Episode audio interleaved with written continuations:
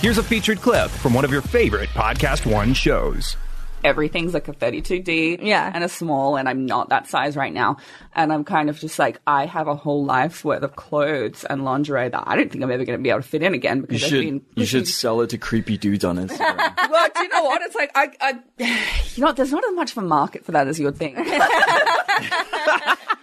it is. I've looked into this. it is so frustrating. That's the only thing that really frustrates me about my bo- when my body changes is it's like, but I love that dress. Yes, and that's it. And I, I said something about that the other day, and I'm like, you know, I'm so devastated. I've got very literally um, a lingerie collection that's worth about six figures. I feel like so embarrassing. That it's, it's disgustingly consumerist. Men men don't have anything Um, I kn- well, remotely. I mean, like do. Watches, or Yeah, something. yeah, there you That's go. the Maybe, only thing like, I can think of. sneakerheads, maybe. Yeah. ridiculous Yeah. sneaker addicts and stuff. I'm bummed because I can't wear it, and people sort of took that as me being like, "I'm bummed, I hate my body," and I'm like, "No, no, I'm fine with my body. I'm looking great. I just had two kids. Um, I'm just sad I can't fit into all my awesome stuff." that Yeah, I've it's more collected. that I have pieces that I love that are, I'm just gonna have to love from afar now. Yeah, To hear more, click on the full show link in the Podcast One app or go to podcastone.com.